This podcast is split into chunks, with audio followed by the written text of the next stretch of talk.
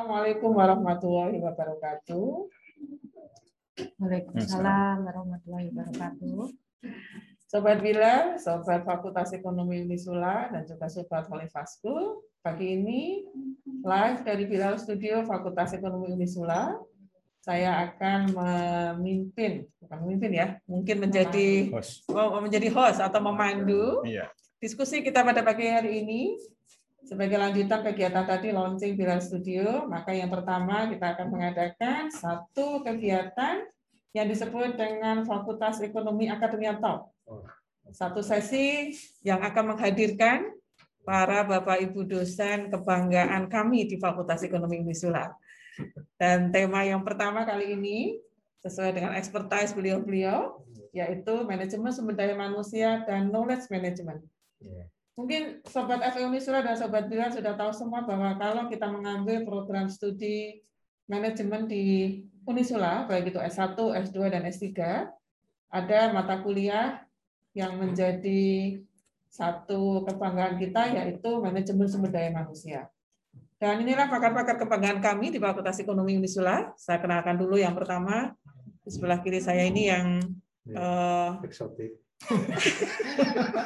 Kata beliau eksotik ya, uh, black eksotik tapi ya tapi sangat brilian karena ini adalah guru besar kami yang terbaru yaitu Profesor Doktor Heru Sulistiyasa M Sc. Sehat Prof? Alhamdulillah. Alhamdulillah. Assalamualaikum.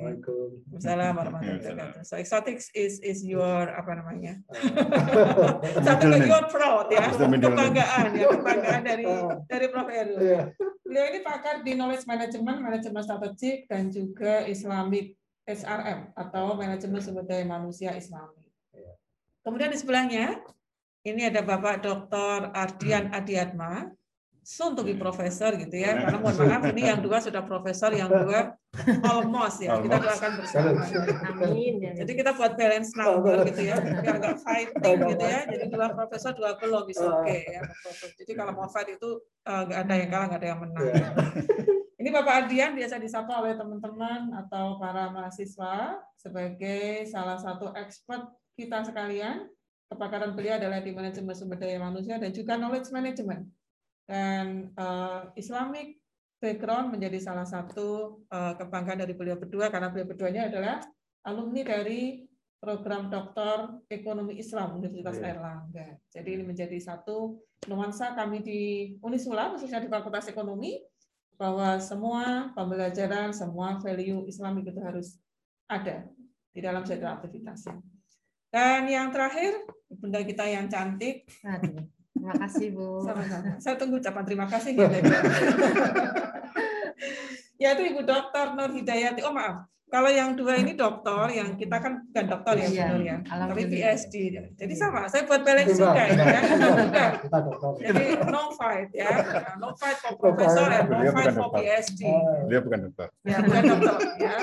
Tapi P H D. Jadi Ibu Nur Hidayati P H D ini uh, partner saya gitu ya, partner private saya dari setiap anything, terutama adalah pada mata kuliah M S D M dan juga perilaku organisasi. Yeah. Nah, K M-nya pun terlibat benar ya, yeah. Next time ya. Jadi uh, Bu Nur ini juga punya background sebagai pakar di bidang M S D M, karena S dua, S tiga beliau kemudian banyak melakukan penelitian di bidang manajemen sumber daya manusia.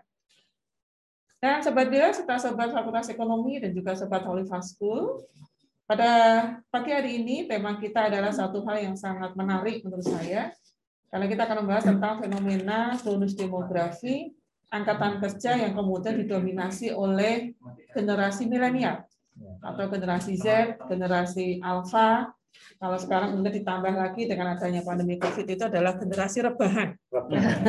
Rebahan tapi nanti begitu bangun kaget tak? Okay, ya. Ya. Ya. Karena terlalu banyak rebahan. Jadi sudah satu tahun ini menjadi situasi yang kemudian mereka itu menjadi bagian dari generasi milenial tapi dengan segenap tantangannya. Nah, riset menunjukkan bahwa ketika kaum milenial ini mendominasi sebuah tempat kerja, itu memberikan sebuah tantangan tersendiri bagi para pimpinan organisasi dan juga bagi para manajer S D M. Karena ditengarai mereka kemudian menunjukkan perilaku atau menunjukkan satu sikap kerja yang berbeda. Nah, oleh karena itu kita akan memperbincangkan itu dan apa sih yang kemudian harus kita perhatikan ketika kita kemudian akan mengajarkan kepada para mahasiswa, kepada semua masyarakat tentang bagaimana mengoptimalkan sisi positif dari para generasi milenial di tempat kerja ini. Nah, tapi sebelum itu saya akan mengulik dulu nih ya dari pakar-pakar kita di Fakultas Ekonomi ini. Ketika kemudian dinyatakan bahwa eh tempat kerjanya harus berubah loh, mm-hmm. karena kemudian di tempat kerjamu itu ada banyak anak-anak muda. Yeah. Saya sempat berpikir kenapa sih harus berubah? Toh semua orang pasti mengawali dari muda menjadi tua kan gitu yeah. ya. Kita kan sempat muda ya, Prof Heru ya. Dia yang merasa nggak sempat muda. Masih muda. Oh, sekarang masih muda ya, alhamdulillah. Kalau saya sudah sadar sih Pak, jadi kita sudah nggak muda lagi gitu. ya, sehingga kemudian ya. Ada satu istilah yang dikatakan sebagai digital workplace. Okay. Digital workplace. Jadi ya, ya. Kenapa kemudian dikasih dengan digital? Karena ya. Angkatan kerja milenial itu dekat dengan Uh, term yang selalu dikatakan digitalisasi, hmm. kemudian digital native, digital yeah. imigran, dan seterusnya. Saran menunjukkan beberapa riset itu bahwa tempat kerjamu itu harus diimprove menjadi tempat kerja yang digital. Hmm. Nah, kira-kira uh, apa sih yang dimaksud dengan digital workplace itu? Mungkin Sobat Bilal juga sudah mulai punya ini ya, punya tebak-tebakannya ya. Digital workplace adalah yang begini-begini dan seterusnya. Contohnya seperti apa dan seterusnya. Tapi lebih eloknya lagi karena kita punya pakar di sini, ya. Saya mungkin akan ke siapa ya enaknya? Oh, Bu Ida. Jadi kalau Pak Ida punya panggilan mesra namanya Bu Ida ya. Kalau saya sama Pak Ida, karena selalu cahayanya itu mengilhami gitu katanya. Gak apa-apa Pak, kita Bu Ida aja. Ya, boleh ya, spesial kok dari Pak Ida. Bisa berubah, saya mau panggil beliau itu. Oh, ya, teman dari kecil ya Pak ya. Waduh, sudah tua. Kawan saya tuanya. Iya, terima kasih uh, Profesor Olivia, Bu Dekan, juga Sobat Bilal dimanapun kalian berada. Uh, jadi kalau ditanyakan apa sih sebetulnya uh, digital workplace itu, uh, mungkin kita sebelum ke digital workplace, kita ke workplace dulu itu apa sebetulnya? Workplace itu kan sebetulnya tempat kerja ya. Tempat hmm. kerja di mana tempat kerja itu merupakan proses interaksi sosial semua anggota organisasi ya, baik yang ada di level manajerial bawah sampai atas itu berinteraksi bekerja untuk ya mencapai tujuan apa yang sudah diembankan oleh organisasi. Nah, memang secara tradisional kon atau konvensional yang disebut dengan tempat kerja itu bangunan ya, yang berupa fisik ya, berupa fisik. Ya, tapi kemudian seiring dengan perkembangan zaman, apalagi tadi sudah disampaikan Bu Dekan, bahwa di era digital ini tentu ada perubahan juga terkait dengan uh, tempat kerja untuk kaum milenial. Jadi sekarang ini kalau tempat kerja itu tidak lagi dibatasi oleh apa physically, hmm. oleh bangunan. Jadi bisa anywhere. Di mana, di mana saja para apa namanya milenial itu bisa bekerja. Nah, contoh-contoh yang sudah ada ini kebetulan dulu saya punya mahasiswa, dia itu aktif di eh, apa namanya kayak industri kreatif, bekerja di sana. Dan dia bercerita dia itu eh, seringkali mendatangi tempat yang namanya hub, tulisannya H U B. Hub, hub, hub, hub ya benar ya. Hub apa hub ya? Hub, hub. Hub ya. Kalau Semarang hub aja. Hub, hub. Itu hub ya. Hub. Nah, nah, hub ini jadi semacam uh, tempat uh, yang disediakan oleh pihak ketiga yang dalam hal ini bisa saja Pemprov itu punya tempatnya di Kota Lama atau pihak swasta yang memang menyediakan oh, tempat itu dan itu oh, nah, oh, apa namanya kayak oh, semacam co-working uh, space, ya, co-working space. Ya. Ya. Ya. Jadi uh, tempat itu nanti di, bisa digunakan para pekerja itu untuk melaksanakan pekerjaannya. Jadi hmm. mungkin bisa jadi perusahaan itu tidak memiliki kantor tetap hmm. yang dimana kadang-kadang kita untuk yang konvensional nih pemikirannya bahwa tempat kerja itu gedung yang besar, hmm. luas, tinggi, meja yang bagus, meja gitu yang ya? bagus. Tetapi di era sekarang ini uh, tadi seperti tadi bisa anywhere dan bahkan mungkin juga tadi seperti furniture, alat-alat yang kita lihat secara konven itu ada, itu kadang bisa simpel sekali tersimpan dalam gadget-gadget yang kadang bentuknya kecil. Laptop tetapi isinya prosesornya dan lain sebagainya itu tinggi sekali menyimpan data yang banyak. Jadi sekali. Ini pun bisa dianggap sebagai ruang kerja ya, benar ya? itu mem memfasilitasi untuk bekerja. Tetapi hmm. ketika bekerjanya bisa di rumah, bisa di hub, uh, ataupun di tempat kerja, yang kemudian tempat kerja itu tidak secara private memberikan ruang-ruang spesifik untuk karyawannya bekerja.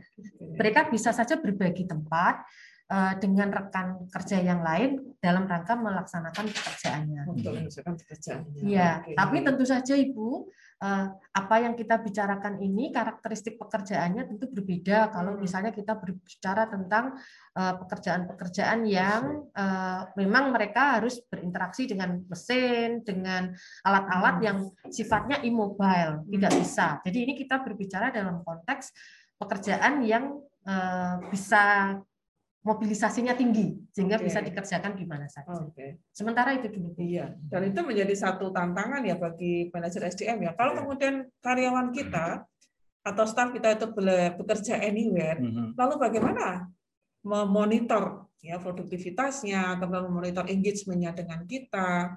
Mungkin bisa jadi kita nggak pernah ketemu mm-hmm. dengan mereka.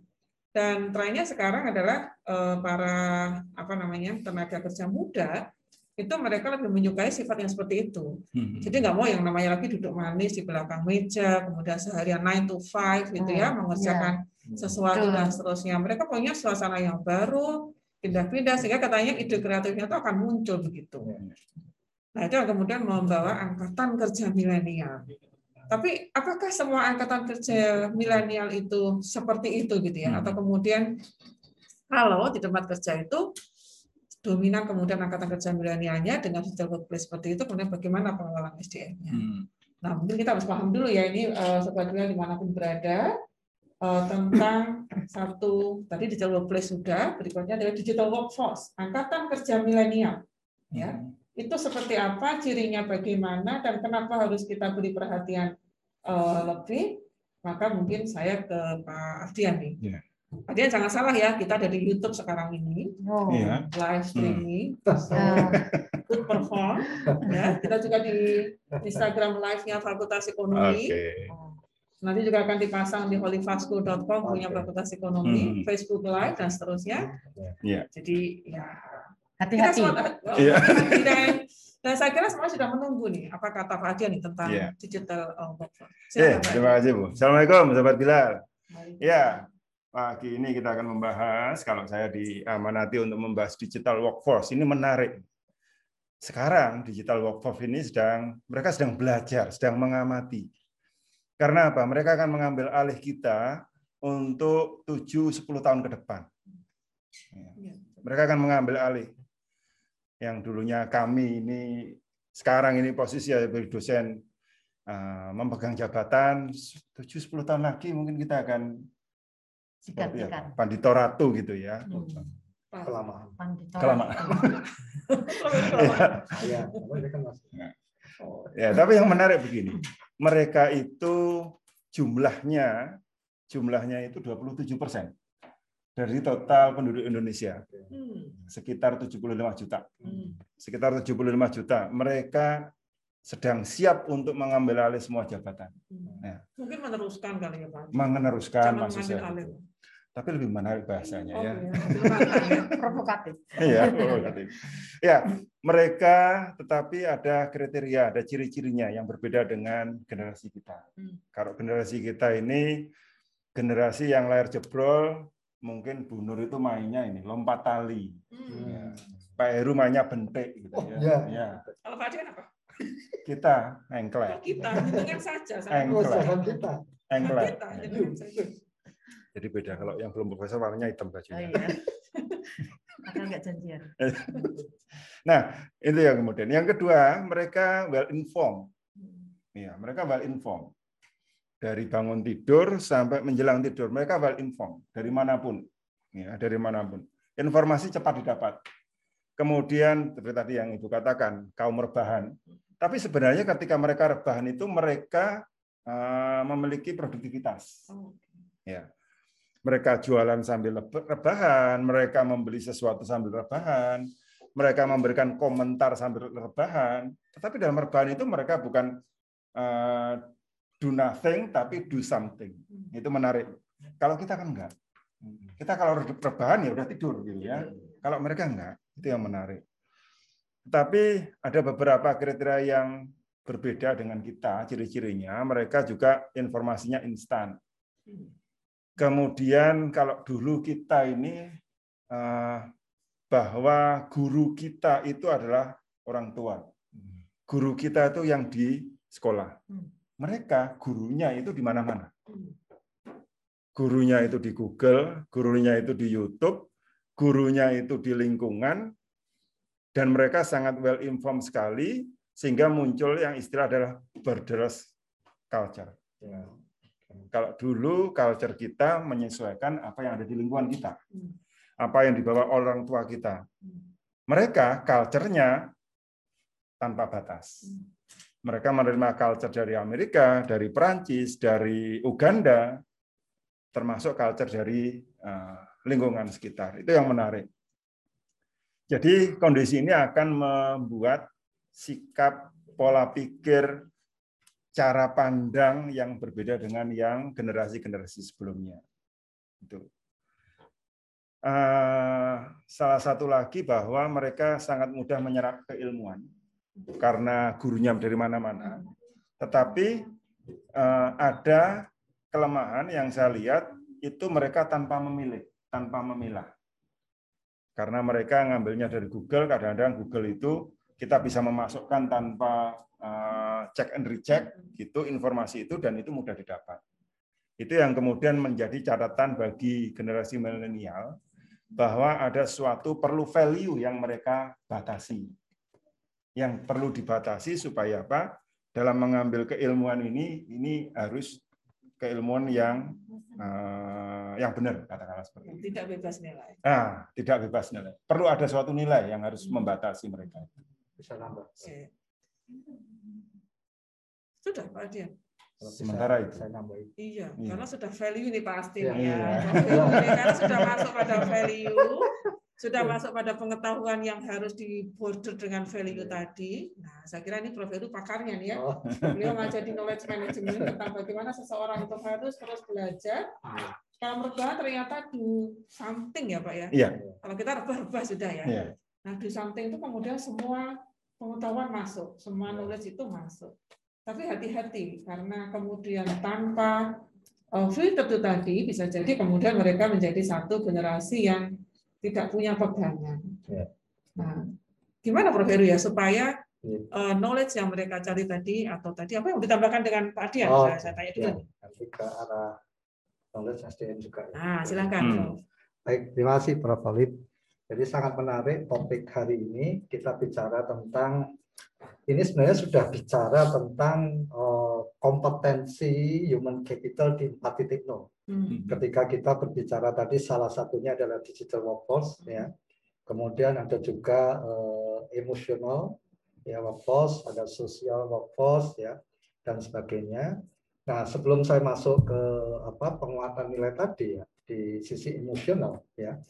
Uh, itu bahwa uh, yang perlu diketahui sahabat Bilal ini bahwa di era Human Capital uh, empat titik nol ini bahwa memang salah satu kompetensi yang sangat dibutuhkan itu memang pada uh, kemampuan digital workforce ya. Uh, sudah disampaikan tadi Bu Nur dan Pak Ardian ya, kenapa itu harus sekarang uh, dikuasai ya oleh setiap uh, mahasiswa ya. Uh, untuk nanti siap uh, masuk di dalam uh, digital apa workplace, maka uh, uh, kita harus uh, menyiapkan diri karena semua ya di era industri empat titik nol ini semua mengarah kepada teknologi digital semua ya, Internet of Things ya, robotika ya, kemudian ada lagi big data ya, kemudian masih banyak lagi. Ternyata ini semua itu sudah diimplementasikan oleh banyak perusahaan dalam mendesain dan menghasilkan produk-produk baru. Sehingga kalau eh, sahabat Bilal semua ini tidak segera menyiapkan angkatan kerja ini, ya, digital workforce ini, maka sulit bagi angkatan kerja ini untuk apa namanya bersaing. Karena semua produk itu semua based on Internet of Things. Dan yang disampaikan Pak Ardian tadi betul. Ini saya lihat kemarin sudah banyak eh, potensi lapangan kerja yang akan hilang. Ya, ada enam puluh lebih ya yang akan hilang, tetapi ada ratusan ya eh, job baru ya yang semuanya based on digital. Nah, inilah yang mendasarkan kenapa eh, hari ini eh, Prof Holif eh, apa namanya mengulik tadi tentang digital workforce ini, bahwa nah, suka atau tidak suka, mau atau tidak mau, dengan era globalisasi, dengan teknologi yang berkembang pesat ini, maka eh, sebuah keniscayaan ke depan bahwa eh, digital workforce itu harus disiapkan, ya, terutama dari eh, kita perguruan tinggi, dari kita dosen-dosennya untuk mengarah ke sana. Gitu. Itu dari sisi eh, digital workforce. Namun demikian, tentu ya. Interaksi manusia dengan robot, ya, interaksi manusia dengan mesin, ya, di era industri empat titik nol ini, maka tentu ini akan memberikan uh, ya ada plus minus ya. Di satu sisi plusnya adalah uh, akan terjadi sebuah efisiensi yang luar biasa, ya, karena tadi uh, kita bisa bekerja dimanapun kita berada karena semua terkoneksi ya dengan digital tadi, mesin-mesinnya semua based on teknologi semua. Kita lihat apa Tesla misalnya, itu semua seratus persen si Elon Musk itu menggunakan robot seratus persen ya.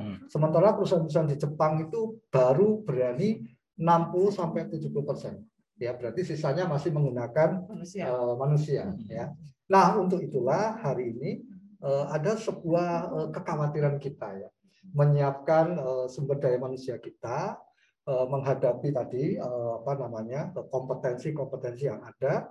Oleh karena itulah mungkin penguatan nilai-nilai uh, terhadap uh, angkatan kerja milenial itu sangat penting, karena uh, dikhawatirkan nanti interaksi manusia dengan mesin, manusia dengan robot itu bisa uh, berpotensi menciptakan sebuah stres barangkali, hmm. kelelahan ya, yang ini nanti pada akhirnya akan berdampak pada uh, kondisi uh, apa namanya kesehatan, kesehatan ya. Dan jiwa dari uh, apa namanya para uh, pekerja itu ya. Oleh karena itulah uh, di sini kita perlu penguatan nilai itu. Kalau dalam perspektif uh, sumber daya manusia, memang uh, ini sudah lama ya uh, sebuah pergeseran ya, bahwa eh, di dalam penguatan H R ini, ya, human resource ini, sudah eh, sebenarnya dalam perkembangannya dari awal ketika manajemen ilmiah itu di, eh, apa, dikemukakan dari Henri Fayol, ya ada lima itu menurut eh, Cohen. Cohen itu ada yang menyebutnya manajemen jungle teori. Ya. Jadi dia mengumpulkan ada perkembangan lima teori manajemen yang kita belajar kalau pengantar manajemen itu, hmm. dari mulai pendekatannya Henri Fayol, kemudian Lillian Gilbreth, ya, Barnard, ya, sampai ada mulai mulai bahwa manusia begitu dimartabatkan itu, diperhatikan martabatnya itu kan sejak pendekatan human relation, ya, hmm. pendekatan perilaku, kemudian ditarik ke modern, kemudian berkembang teori-teori motivasi yang kemudian memperkuat aspek psikologi. Sebenarnya ini sudah mulai bagaimana eh, menguatkan atau martab, memartabatkan manusia. Ya, manusia. Hmm. Karena kita hadapi sekarang, kita itu seolah dianggap interaksi mesin robot. Betul. Nah, oleh karena itu harus diangkat martabatnya, ya, kemudian dikuatkan, mulailah kemudian kita muncul konsep spiritualitas itu. Sehingga ada sebuah penelitian dari Tom Peters, itu mengatakan, penelitian di Jepang, bahwa manajer Jepang itu sudah menggunakan nilai-nilai Konghucu ya hmm. di dalam uh, workplace hmm. ya, dalam mengelola di tempat kerja. Hmm. Ini ini adalah Tom Peters hmm. ya. Sementara untuk dalam perspektif Islam, kita ini masih di antara dua apa ya? dua clash, dua perdebatan, hmm. karena uh, kita sadari yang menjadi rujukan untuk menguatkan spiritual dari aspek nilai-nilai Islam itu adalah negara-negara di kawasan eh, eh, apa namanya Arab, negara-negara Arab, oh, Iran, ya, Jazirah Iran ya, itu yang eh, banyak menerapkan, Malaysia ya, itu menerapkan eh, itu, tapi dalam prakteknya ternyata ada sebuah kegap, kesenjangan antara eh, teori manajemen yang di apa yang didapatkan dengan praktek eh, di dalam pekerjaannya itu. Sehingga di, di negara-negara Arab yang mestinya dengan budaya mereka, dengan nilai-nilai Islam yang ada, itu harusnya mereka bisa eh, mengembangkan pola eh, apa atau menciptakan human resource-nya yang bagus ya. Tapi dalam kenyataannya terjadi eh, benturan ketika harus menerapkan ini di negaranya. Di satu sisi eh, apa namanya eh, sumber-sumber yang mereka dapatkan itu semua sudah eh, based on kapitalisme semua. Sekolahnya, ekspatriatnya masuk, sehingga ini menjadi uh, kesulitan kita di era sekarang untuk memperkuat uh, Islamic uh, human resource tadi. Yeah. Oleh karena itu, tugas kita sekarang ini adalah uh, supaya angkatan kerja kita itu tetap memiliki skill digital low cost, tapi harus dikuatkan nilai tadi. Nilai-nilai di dalam Islam yang perlu diperkuat ya di dalam uh, human resource kita ini harus satu, niat itu hmm. harus kuat. Dia hmm. harus punya niat. Segala sesuatu ditentukan oleh niatnya. Ya. Kemudian yang kedua harus punya sifat adil, amanah, hmm. itqan, hmm. ihsan. Hmm. Ya. Nah ini adalah sabar. Nah ini adalah nilai-nilai yang nantinya harus kita rumuskan tentu dalam kurikulum nanti ya. hmm. untuk kita masukkan untuk memperkuat nilai-nilai angkatan kerja milenial kita itu, walaupun nanti mereka digital workforce berinteraksi dengan mesin, tapi kita sudah isi nilai-nilai ini rukiahnya, supaya ya. rukiahnya kita dalami okay. sehingga nanti apapun ketika berinteraksi dia memiliki sifat-sifat uh, itu yang menghindarkan dari uh, perbuatan-perbuatan yang hmm. yang apa tidak benar dalam praktek sumber daya manusia atau di workplace ya yeah. di workplace-nya itu yeah. itu yang yang kita harus uh, kuatkan terus saat ya, ini ya. Karena di dalam Islam itu dua tadi ya yang uh, utama Prof ya, kita harus menyadari khalifatullah fil ard ya. hmm. uh, Quran surat Al-Baqarah ayat tiga puluh itu kita adalah khalifatullah di muka bumi hmm. ya kan, wakil Allah di muka bumi yang harus memakmurkan. Ini hmm. filosofi yang harus kita tekankan dulu. Kemudian uh, Adhariyat, Quran Surah Adhariyat ayat lima puluh enam, tidak aku ciptakan jin dan manusia kecuali untuk beribadah kepadaku. Ya. Dua inilah yang menjadi landasan penguatan value tadi, hmm. supaya angkatan kerja milenial itu bisa memiliki keseimbangan. Betul. Ya di dalam melakukan pekerjaannya. Nah ya. nanti turunnya tadi, turunannya tadi seperti tadi, hmm. ya harus punya niat yang bagus ya, ihsan, ikon ya, sidik ya. ya itu harus kita kuatkan. Itu nah, barangkali sementara itu. Nah, terima kasih Prof Heru. Jadi memang uh, apa ya, kalau sekarang kita lihat misalnya perubahannya memang perubahan pada kecepatan teknologi ya, informasi okay. itu ya.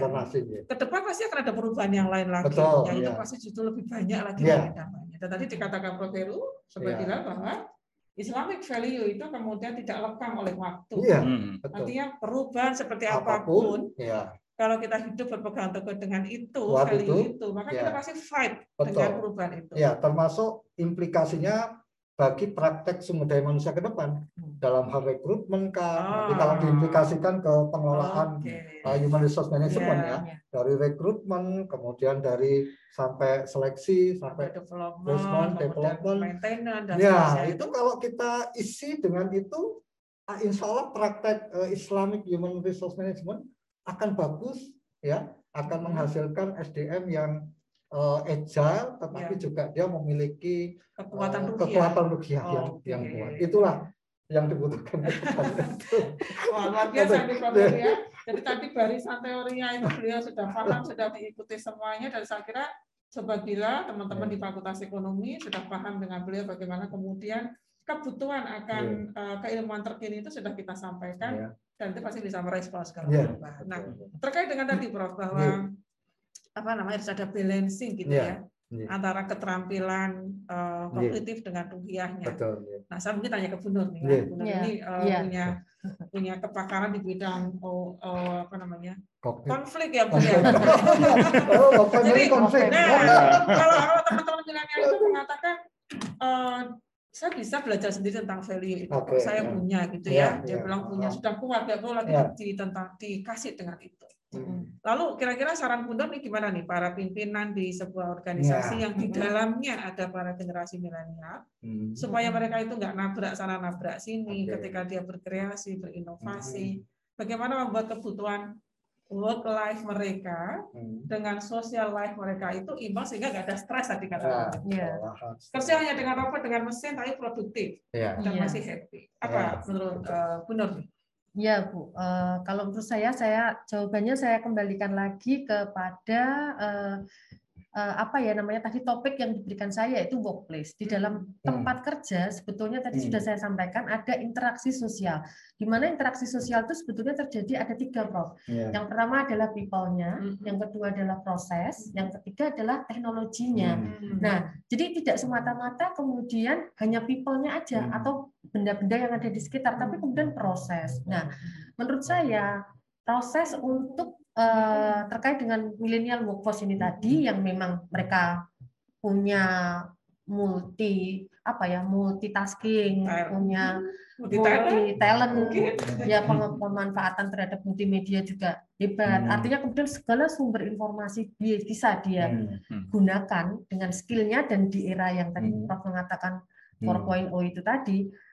Kan khawatirnya kalau tidak ada saringannya, betul, nah bahayanya. Betul. Nah, yeah. para pimpinan seharusnya bisa memanfaatkan di proses ini, hmm. Prof Oli. Yeah. Jadi kan tadi ada people, ada yeah. ada proses, ada teknologi. Mungkin proses ini yang nanti bisa dipakai untuk um, menseleksi orang misalnya, hmm. proses dipakai untuk membuat kebijakan-kebijakan di dalam kerja. Jadi walaupun tadi ada pertanyaan Prof Oli yang menarik, misalnya kalau kerja anywhere, terus kemudian bagaimana menilainya? Kan hmm. ada connectivity. Iya, kalau betul. Connectivity ada, kita misalnya ada C C T V, tapi hmm. yakinlah kita juga memiliki Allah, yang dimana hmm. kalau misalnya kita me- me- mengkhianati ya dalam tanda yeah. kutip mengkhianati apa yang sudah diamanahkan misalnya, uh-huh. ya oke okay, kita misalnya memang jam kerja dimanapun, tetapi okay. kita misalnya tidak bekerja atau mungkin apa ya namanya kita mengerjakan yang lain. It's okay mungkin, tapi kita ganti dong di jam yang lain misalnya, yeah. jam tengah malam misalnya. Nah, artinya kemudian esensi uh, berapa jam kalau kita normalnya bekerja jam delapan, eight, eight, eight delapan ya, delapan jam misalnya dalam sehari itu kurang lebihnya bisa terpenuhi. Okay. Tapi kapanpun mau dilaksanakannya, apakah mau terputus di setelah subuh misalnya berapa jam? Terus kemudian pegang anak lagi atau menyiapkan hal-hal yang terkait dengan keperluan keluarga karena kebetulan ini masih pandemi kita bicaranya mm-hmm. dalam konteks work from home ya. Kemudian setelah itu mengerjakan tugas-tugas yang terkait dengan uh, kantor apapun kantornya ya. Terus kemudian setelah itu oh belum ada delapan jam nih. Setelah itu nanti habis isya atau oh. habis itu. Jadi menurut saya nilai-nilai religi ini bisa kita masukkan untuk menjadi filter yang tadi Prof Heru sampaikan itu dalam bentuk kebijakan-kebijakan. Okay. Dan selain bentuk kebijakan, itu pun juga kita bangun sebuah culture yang culture yang kemudian bisa menjadi perekat untuk setiap anggota organisasi itu sadar bahwa kita ini loh, walaupun bekerjanya dimanapun, apa ada, ada Allah, Allah yang yang, yeah. yang selalu mengawasi. Jadi betul. Allah itu adalah pengganti, bukan pengganti ya, ya memang yang utama.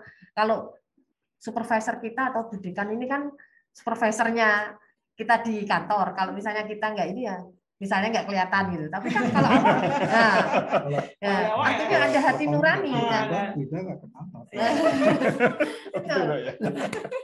nggak maksud saya bagaimana kemudian pimpinan bisa memberikan kesadaran, membangun sebuah kesadaran entah dengan culture, entah dengan kemudian training and development, entah dengan kebijakan apapun, memberikan kesadaran dan mengedukasi ada relate antara religion dengan uh, kerja. Iya. Dan kemudian juga uh, karena workforce milenial ini mereka sensitif ya terhadap Uh, ini apa namanya kebutuhan-kebutuhan untuk membalanskan mm-hmm. antara berbagai kepentingan, mm-hmm. terutama antara leisure ya mm-hmm. terkait dengan kepentingan ya dia sukanya apa sih hobinya bersenang-senang, hobi, gitu ya. Terus kebutuhan kemudian sosial. Ya kemudian bagi yang sudah berkeluarga tentu mereka juga akan mengutamakan keluarganya dan tidak juga mengabaikan tetap profesional di dalam kerjanya. Mm-hmm. Jadi balancing ini juga menjadi fokus utama. Okay. Tambahan sedikit, Prof. Ah, sedikit. Ya. Jadi eh, tertarik dengan Bu Ida tadi, memang ada sebuah riset, Prof. Ini eh, tonggak dari eh, mulai organisasi itu memperkuat spiritualitas ya. Hmm. Kalau kita dalam konteks Islamik, hmm. itu penelitiannya si Breten itu bahwa sekarang sudah ada pergeseran dari value-based company mm-hmm. menjadi religious-based mm-hmm. company. company. Mm-hmm. Dan itulah uh, kemudian yang si Peter Senge uh-huh. dalam uh, konsepnya tentang learning organization, uh-huh. itu ada personal mastery. Uh-huh. Si Senge bilang ini adalah uh, ke depan itu memang spiritual based company, oh, lebih-lebih yeah. anu lagi nanti. Yeah. Ya, inilah yang kemudian uh, mulai menjadi tren ke depan oh. uh, yang harus dilakukan oleh organisasi oh. untuk memperkuat tadi. Jadi uh, work value-nya itu, yeah. work value yang berangkat dari nilai-nilai spiritual, yeah. saya kira begitu ya, religius. Nah, value. Itu harus betul-betul hmm. harus diukuh, ya, harus dikuatkan. Dan organisasi pasti akan settle kalau seperti itu. Ya, tapi kalau tadi ada budol, ya udahlah nggak perlu ada C C T V. Nah, itu yang saya maksud. Akhirnya yang iya, ya. Kita, iya, gitu. Kalau sudah keluar kan nggak perlu. Iya. Mau diawasin, mau tidak ya dia tetap nah. aja. Itu yang kalau bisa diciptakan seperti itu penguatan rukiahnya tadi, nah. ya sudah. Nggak, jangan khawatir lagi dengan era. Tapi kalau borderless. Ya, tapi yang kemarin itu Pak Ardian tadi kan dia bilang, yeah. beliau bilang kan kalau nah. muda itu hmm. apa ya? Dia punya borderless culture. Oke, okay, gitu. Culture. Kemudian yeah. kalau harus di, di di challenge bahwa uh, ini apa namanya religious value yeah. mudah-mudahan ada di dia. Mm-hmm. Lalu bagaimana ya supaya mereka itu kuat Pak ininya? Ah, yang menarik itu adalah bahwa mereka itu harus memiliki kompetensi. Hmm. Nah, tugas kita adalah menginjekkan nilai-nilai value-value Islam itu dalam kompetensi mereka. Hmm. Kompetensi untuk berpikir kritis. Hmm. Nah, kompetensi untuk uh, berkomunikasi, okay. kompetensi untuk uh, problem solving, mm-hmm. kemudian uh, kompetensi untuk penalaran. Mm-hmm. Nah, ini sebenarnya kompetensi ini yang kemudian harus diinjek dengan nilai-nilai Islam. Mm-hmm. Karena kalau kemudian kita bicara hard skill, mm-hmm. itu mereka sudah bicara, okay. gurunya sudah banyak. Yeah. Mm-hmm. Yang, sendiri, ya? Ya, yang belum mereka punya adalah soft skill-nya ini. Okay. Soft skill-nya belum mereka punya. Nah, itu sama seperti tadi Profesor Heru tadi katakan bahwa yang harus diinjakan adalah nilai-nilai ini, hmm. nilai-nilai soft skill mereka. Karena apa? Karena saya perhatikan ini beberapa penelitian hmm. di apa namanya job seeker, hmm. mereka itu yang dicari. Hmm. Saya ngambil lima besar di sini. Ya. Tiga besar itu tentang digital. Hmm. Apakah digital marketing, apakah digital creator, digital hmm. developer, okay. atau sampai kepada digital accounting, digital hmm. financing. Yeah. Semuanya digital. Yeah. Baru empat, nomor empat dan lima ini kita bicara services. Okay. Yeah, yeah. Bicara service. Yeah. Nah, mereka kalau nggak diinjek dengan nilai-nilai Islam, dengan kompetensi soft skill mereka, ini bahaya. Hmm. Yang kalau dalam bahasa kita mungkin ada fraud nanti munculnya ya. fraud penyimpangan iya penyimpangan termasuk misalnya bahasa sederhana misalnya begini menyiarkan berita-berita yang tidak pas oh, ya. yang tidak tepat ini mungkin menjadi jadi catatan hmm. itu oke okay. ya. Itu dari konsepnya Bunuh tadi ya hmm. harus seimbang antara bekerja yeah. dengan kegiatan-kegiatan non kerja hmm. atau dalam konsep itu disebut yeah. leisure yeah. leisure itu ya kita punya lah ya yeah. harus punya yeah. supaya tadi saya jiwa jiwa raga kalau yeah. bukan katanya menjaga kewarasan oh, yeah. gitu ya bahasanya yeah. Yeah. kalau mereka sebenarnya sudah menjaga kewarasan sendiri cuma kadang-kadang jadi jadi kebanyakan nggak sih Pak Dian ya kalau dia nggak bisa buat balance tadi kalau mereka salah satu kriterianya itu ada mereka menggabungkan antara leisure sama bisnis. Yang in the one time. Iya, sehingga oh. biasa kita sebut sebagai leisure. Oh, bisnis dan leisure dalam secara bersamaan. Hmm. Ya, kalau saya Pak Heru, ibu-ibu ini ketika dulu mau liburan ya nunggu Sabtu Minggu. Mereka mau liburan berangkat, tapi Percaya? bawa laptop, oh, okay. bawa uh, apa kafe, namanya? Iya di kafe, kemudian hmm. di misalnya di mana di yeah. Kopeng di Bandungan, tapi mereka sudah laptop yeah. sambil kerja ya. Dan itu mereka bisa ya? Bisa, bisa. Mengamati lingkungan kemudian sambil kerja ngobrol ngopi gitu. Tapi mereka juga produktif. Kalau kita mungkin masih harus menyesuaikan ya. Yeah. Menyesuaikan kalau dia mereka di situ. Oke. Okay. Ini tapi yang... jangan lupa ya setiap kali mm-hmm. berbisnis atau berleisure, yeah. value spiritualnya itu. jangan itu ya, itu ya. Kata kuncinya dimasukkan. Okay. Harus ya. di era. Muat, ya. Yeah. Nah.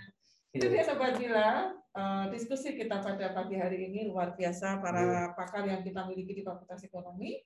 So kesimpulannya adalah para angkatan kerja milenial, yeah. you are our future generation gitu ya, ya. Yang tadi lima, berapa Pak? tujuh sampai sepuluh tahun. sepuluh tahun. Pak Heru katanya lima tahun lagi. Saya...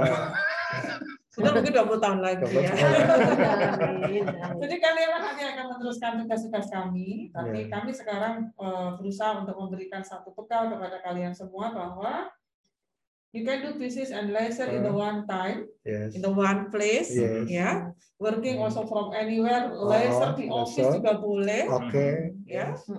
Sebersenang-senang di kampus atau di kampus, kampus ya karena kita, yeah. kita di kampus ya. Yeah. Kampusnya dibuat Instagramable. Oh iya. Okay. Yeah. Sekarang bisa foto ya. Iya dong. Jadi kuliah, tapi happiness-nya dapat. Oh, yeah. Untuk tadi menjaga kewarasan kata Mbak Dian.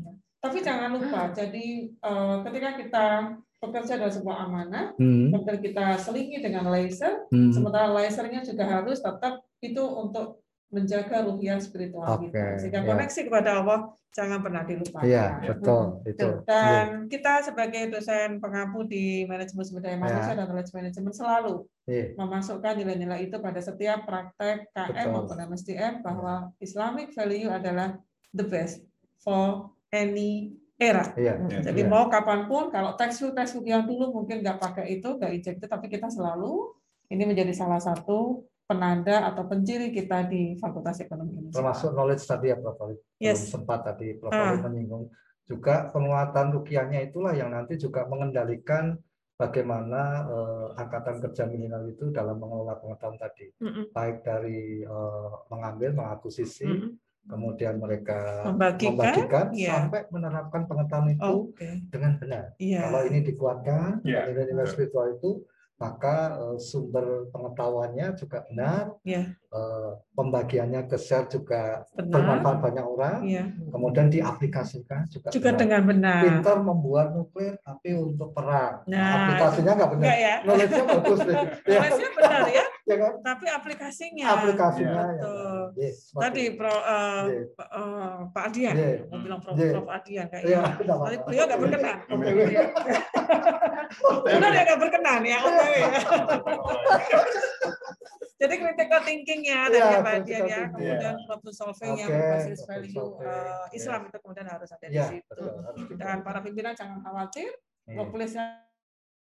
Kami Islamic value tetap harus ada di situ. Betul. Ya. Terima kasih sekali ya, Prof Heru, Pak Ardian dan Bu Nur atas diskusinya pada pagi hari ini ya. Dan sepertinya jangan lupa Insya Allah setiap dua Jumat sekali kita ya. Akan selalu hadir bersama kalian semua dengan any topik yang lain yang itu ya. Kalau di dalam perkuliahan di Fakultas Ekonomi semuanya dibahas dengan tuntas. Kita hanya satu jam kebersamaan kita. Kalau mau tahu lebih banyak silakan kemudian join dengan kami di holifaskul dot com. Ya. Ada banyak materi di sana yang kemudian bisa kalian pelajari secara gratis. Ya. Terima kasih ya. Sekali lagi. Kalau punya mohon maaf. Assalamualaikum warahmatullahi wabarakatuh. Waalaikumsalam warahmatullahi wabarakatuh.